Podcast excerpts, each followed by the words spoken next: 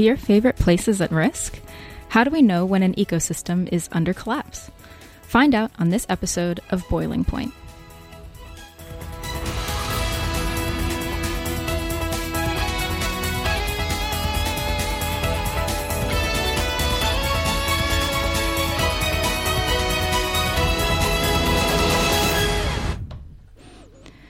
Welcome back to Boiling Point, your favorite science radio show at Eastside 89.7 FM.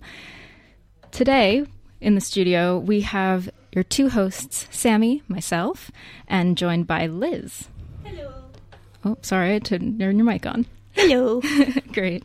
Um, and today we're joined by Dr. Aniko Toth. Aniko is an ecosystem conservation research fellow at UNSW who assesses how at risk ecosystems are of collapsing due to climate change and human influences. Welcome, Aniko. Hi, thank you for having me. Great. Um, so, what is ecosystem collapse when we say that as a term? So, ecosystem collapse happens when an ecosystem, as we've defined it, loses some of its defining features or it loses some of the ecosystem services it provides. Um, so much so that it transitions into something that we can define as a different ecosystem or um, potentially a collapsed state. Great. And so, when you look at collapsed ecosystems, what are some of the key factors that you look at specifically? Are there certain signs that are universal or are they different between the different ecosystems? It's pretty much always different. So every ecosystem is extremely different. Um, most of the ecosystems that we study haven't collapsed yet, and it's our job to actually come up with a way to define when that ecosystem has, has collapsed. And then in my work, we try and predict when or if that's going to happen and how imminent that is um, so that we can focus our management actions around that information. Right. So this is sort of the test of like a, a risk assessment of, you know, how close we are to does like doomsday for lack of a better word is is that correct sure absolutely yeah, yeah. so there's a lot of different examples, but um, one of the classic ones is the Aral Sea. Um, if you guys know anything about the Aral Sea, I don't work on the Aral Sea, but it's a classic example that we like to give because it's um, it, a giant inland sea, right? Which was the water was drawn out so much that almost all of it has dried up, and whatever puddles of it are left are so saline that nothing can live in them, mm. um, and the water's almost completely gone. So that's by definition a collapsed ecosystem. Right. And so, what are some of the factors that get an ecosystem to that point? We, you know, we mentioned climate change quite broadly, human impacts quite broadly. Is there anything sort of very specific that you can think of? Well, um, so I work in a number of different ecosystems around the world, and I'm part of a very large international um, effort to sort of risk assess ecosystems. Um, but for example, one of the places where I work is Antarctica, and we haven't actually managed to do uh, any ecosystem, excuse me, risk assessments in those uh, ecosystems yet. But we know what those threats are, and then and and one of them for Antarctica specifically is because it's so isolated. A lot of the times, the moment any human steps foot on Antarctica, they bring invasive species and those invasive species have the ability to potentially, if they're cold tolerant or whatever, then um, they have the potential to completely change the ecosystems that are there. And so that might cause a collapse, for example. Mm. So, um, working in Antarctica, do you go there and collect samples? Like, what is the process of uh, assessing the risk of collapse in Antarctica? So I didn't get to go there, unfortunately. I got to I got to speak with a lot of people who have been there, mm-hmm. and it was my job to try and collect and compile all of that information into something that will eventually become a series of risk assessments. Now, the first step to performing a risk assessment is to understand what our ecosystems are. And for Antarctica and for many places around the world, we don't even know that yet. So we have to first perform a classification. And it's not just any sort of classification, it's about the functionality of an ecosystem in such that uh, if you either perform a management action on that ecosystem or you have a specific uh, disturbance of that ecosystem, then the ecosystems that you classify into one group should react the same way so that it's practical, so that it makes sense. Um, and then when we take an action, we can be relatively sure that it'll work the same across an ecosystem. Right. And so, what's an example of a, of a classification? So, like for Antarctica, would that be? I'm trying. I'm like going back to you know fifth grade biology, like tundra. Uh, yeah, so that's kind of a broad one. We try to get a bit more specific in our ones, and um, eventually we'll they'll sort of regionally be localized. But for example, for Antarctica, one big one is like penguin colonies right? Yes. They're very unique. you know, they have a huge amount of nitrogen and other nutrients in the soil from the guano. Um, you have these big vertebrates there in high concentrations, which isn't the case for most of Antarctica. Right. So that's one that most people would recognize. Is Okay, so so it's not just like all of Antarctica. You subdivide Antarctica into the little sections based on different factors. So, in one case, the presence of penguins, and then I'm assuming in others would be the presence of, say, krill, would change the the classification. Yeah, so we're focusing at the moment on um, on Antarctic terrestrial, ice-free ecosystems, and I know that sounds a bit weird. Yeah.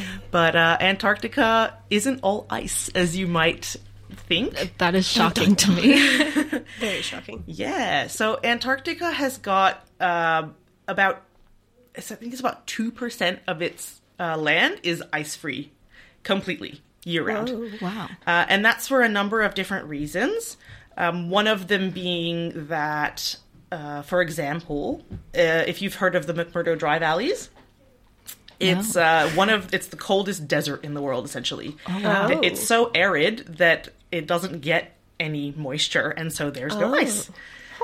Yeah, so that's one of the examples. That's so crazy because I I don't know. I've always pictured like you know like the movie Happy Feet where it's just completely snow everywhere. Ice. yeah. Yeah, well, most of it is. Yeah. So we're actually focused on this very small uh, percentage of Antarctica, but most of the things in Antarctica actually live in these tiny patches. so most things can't actually sense. live if there's only ice. So Happy Feet lied to me.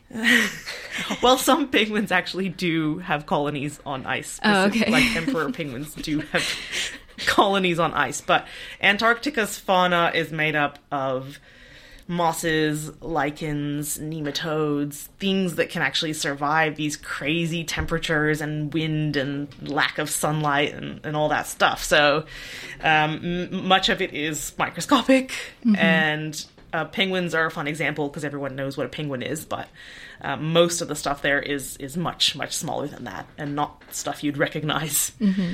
And so on these ice-free areas of Antarctica, is that commonly where researchers go to do work in Antarctica? Yes, Okay. Absolutely. So mm-hmm. ice free areas tend to be easier to access. And so that's where people will build their research stations and where ships will, you know, pull up or planes will land. And so, of course, um, this puts those areas more at risk of those invasive species that I talked about and of the human footprint and of, you know, whatever infrastructure that we're building.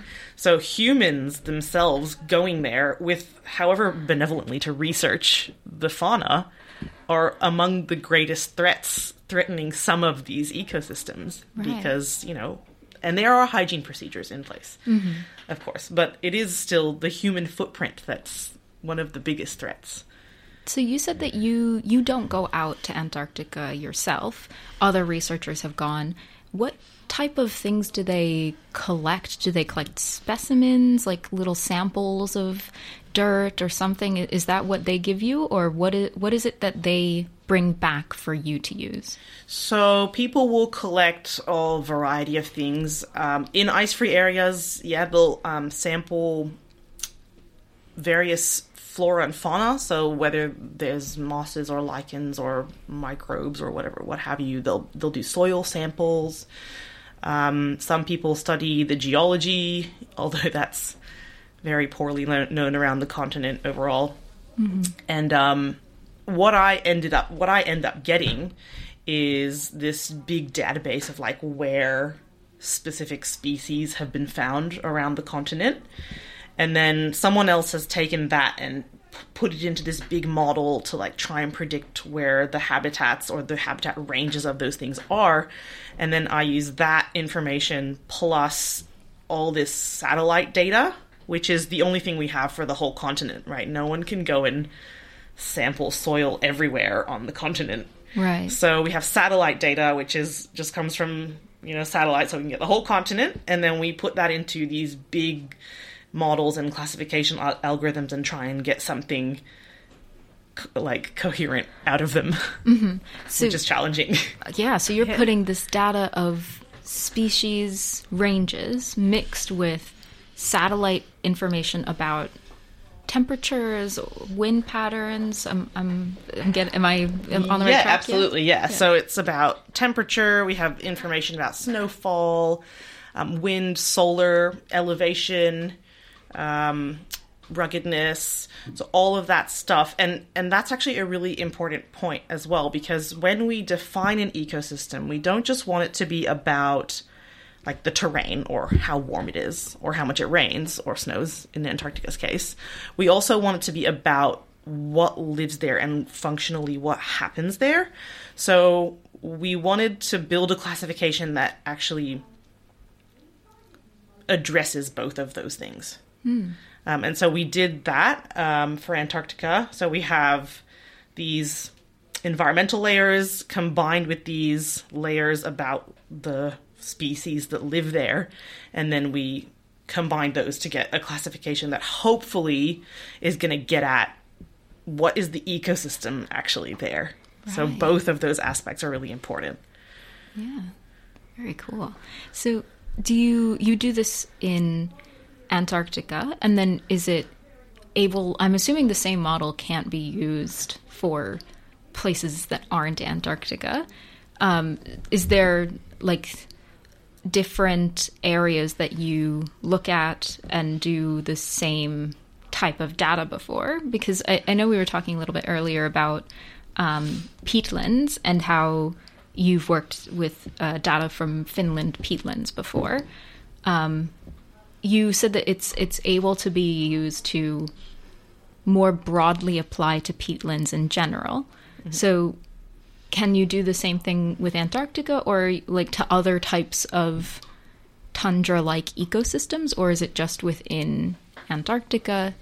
So the Antarctic classification was for the whole continent, which, as you can imagine, is quite a huge undertaking, mm-hmm. um, and so it's very specific to Antarctica. Some of the lessons learned eventually might be applicable to other cold ecosystems elsewhere, but that classification is quite uniquely Antarctic.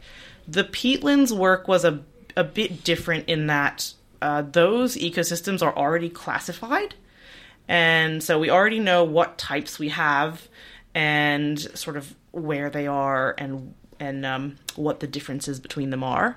And what I did with peatlands was to actually do the risk assessment of collapse, which is what we talked about at the beginning. Mm-hmm.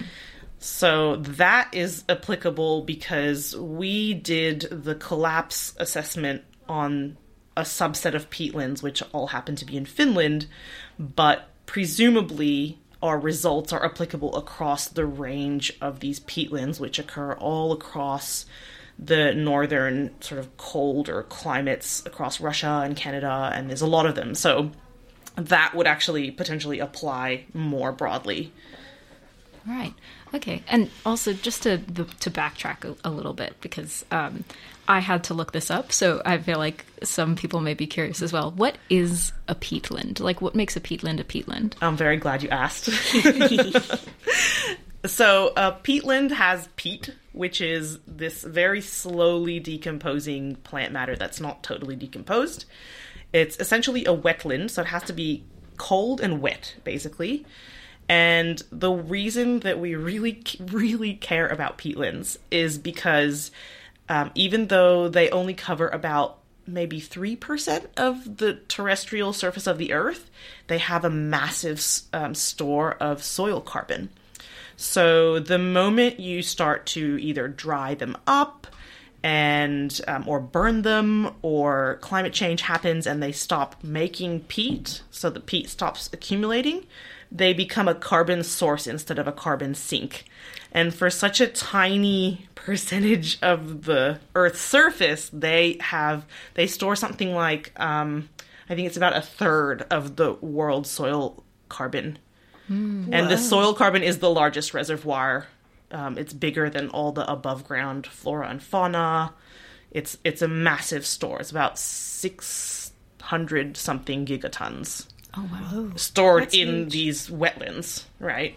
So we really care about trying to preserve them. Right, and so so if if these ecosystems collapse, then they'll start emitting carbon yeah, into the atmosphere. That's right. Previously, but at the moment, now that they're not collapsed, are they taking oh, are they taking carbon from the atmosphere and storing it as they're building more and more peat layers on top? Yeah, okay. slowly. Yeah. Mm. And so, just to clarify that point as well, we have peatlands occur in patches, and some of them are collapsed because some of them have been mined or burned, but we still have a lot of them intact. Mm. And so, that's what we want to keep, and we want to um, help them get back to being peatlands if they've been if they have been disturbed. Mm.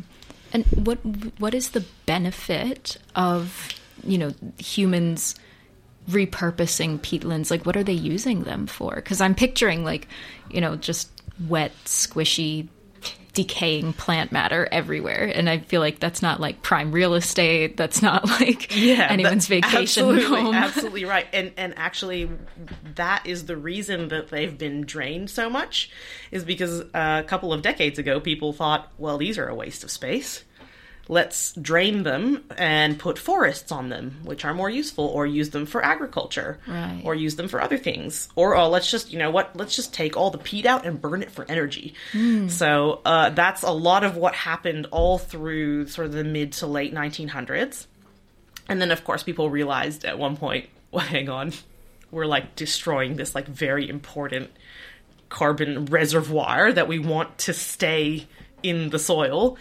and so now there's all these initiatives being uh, born, I suppose, and, and very urgently being born um, to try and restore peatlands and use them for ecotourism. And I think there's like certain types of like low intensity agriculture that can be done on them, or like opportunistic collecting.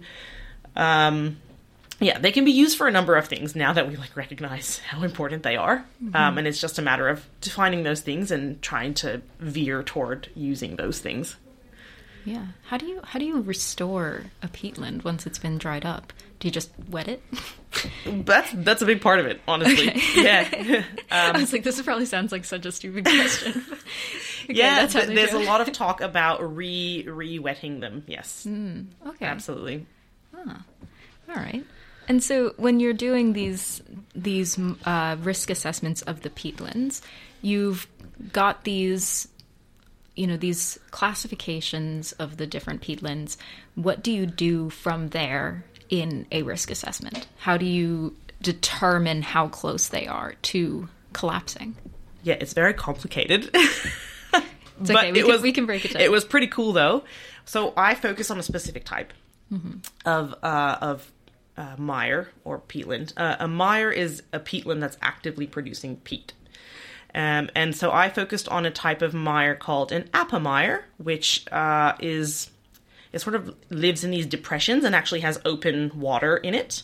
Mm. Um, next to it are usually these bogs, which are um, also peatlands, but they have thick layers of peat which have grown above the water, and so there's no open water. Mm. Now the aapa mire is like really uh, important because it has these open water pools and so therefore it harbors like an aquatic food web it's like a breeding ground for birds it uh, diverts water from its its catchment downstream to rivers and it actually mitigates Um, it helps if there's like a flood, then it like slows down the impact of the flood on downstream areas. So they're really quite uh, important. So what we had to do was actually look at um, the first thing that you do is you build a conceptual model of the ecosystem where you write down sort of all the main processes and elements that make up that ecosystem.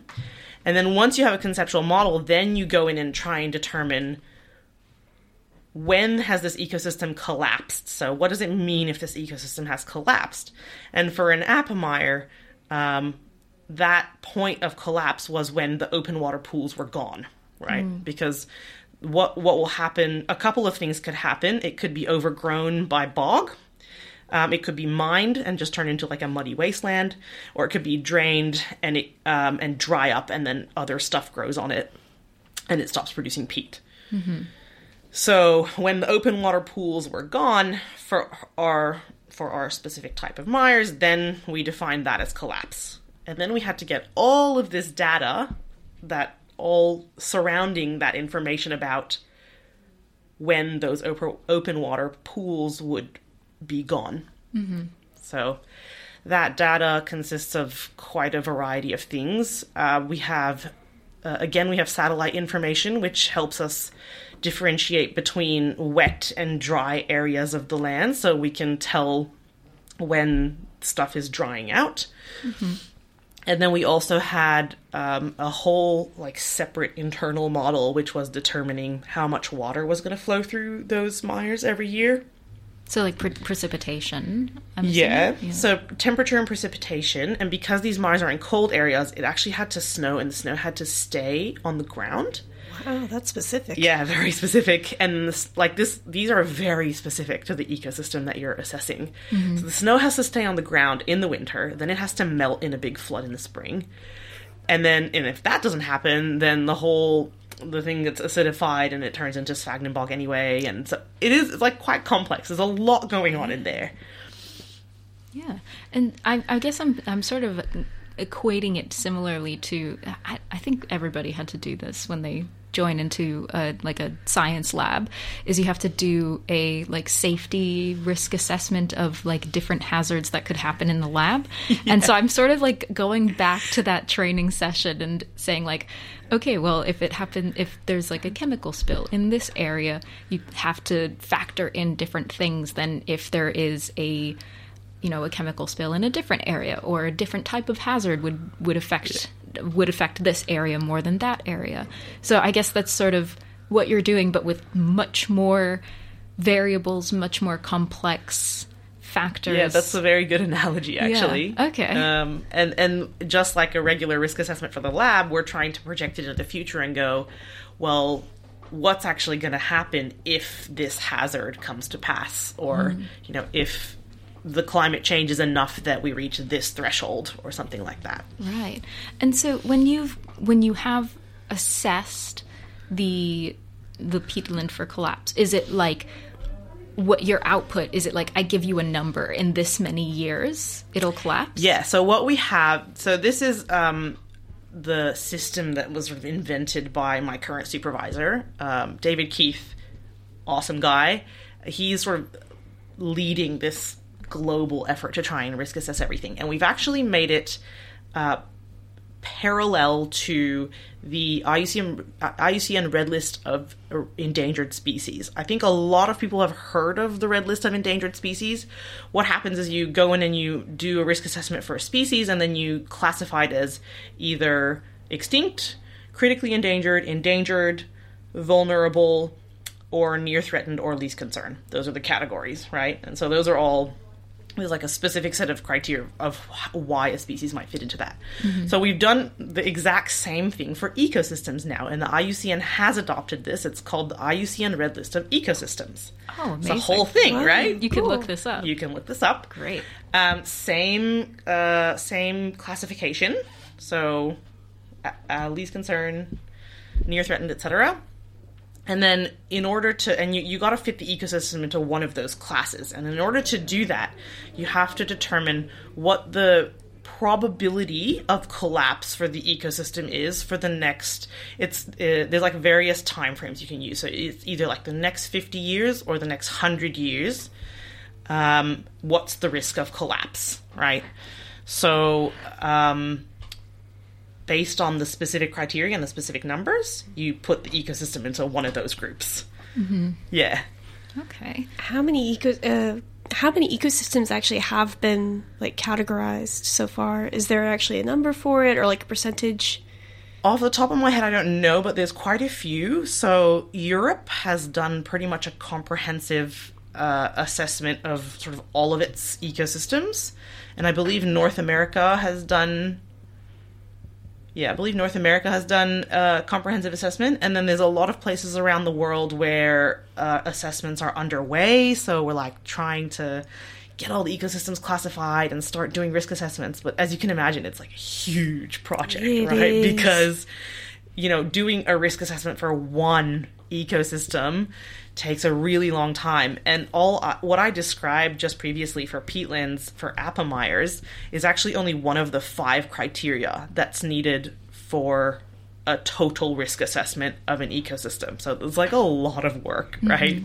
Wow. And there's a lot of people doing this and, and working on this and trying to make this comprehensive, you know, database of ecosystems risk mm-hmm. status and I'm, standardized. I'm wondering if so. I, I remember ages ago I was listening to NPR, National Public Radio in America, and they were talking about how it's difficult to communicate to, for example, developers what removing a particular ecosystem would do in terms of like how important that ecosystem is trying to translate that to someone who whose mind is more business oriented than science oriented and so they were trying to assign sort of uh, number values of like you know this would cost 50 million dollars in 10 years if you remove this mangrove forest because it leaves the shore vulnerable to hurricane and storm surge uh, damage. Are you is that a factor within these IUCN ecosystem red lists as well? Of like, you know, if because you mentioned the these aapa mires have the open water which can mitigate floods, Exactly. and so is does that put them at a higher level in the IUCN red list because they could impact you know human you know human houses and communities? Or is that not a factor? So what you're talking about is ecosystem services. yes. Yeah. So if for anyone listening, the ecosystem services are sort of all of these things that ecosystems do for us that keeps us kind of happy, healthy, and alive. Um, almost pretty much everyone depends very heavily on ecosystem services. And for for these risk assessments, there's actually no valuation of how important they are to us. It's just about how at risk they are. But there's a whole separate group, international group doing ecosystem um, actual valuations and and market values and all kinds of stuff. I'm not directly involved, but it does exist, um, and it's definitely something that's being considered somewhere. Awesome. All right. So I guess we're we're wrapping up now, and um, just wanted to throw out with just one final takeaway. What would be, you know, your advice to someone getting involved in science today? Oh, that's a good one. um, well, look, it's not a straight path. You need to try and look around, try in different things, and um, like I did a whole bunch of research before I even started my PhD, and I realized how much I love research. So don't feel like you have to jump straight into a degree or jump straight into something. Go and volunteer on like uh, whatever a ship a, um, a scientific vessel go and volunteer in a museum see if you can get like a summer job at a, at a zoo or something and then see what what gets your interest up and what makes you happy and then go and do your degree let your interest and passion segue you into the degree that you really want Great. That's excellent advice. Thank you so much, Dr. Aniko Toth, for joining us today. You've been with Sammy, Liz, and Dr. Aniko Toth on Boiling Point. Thank you all so much for listening.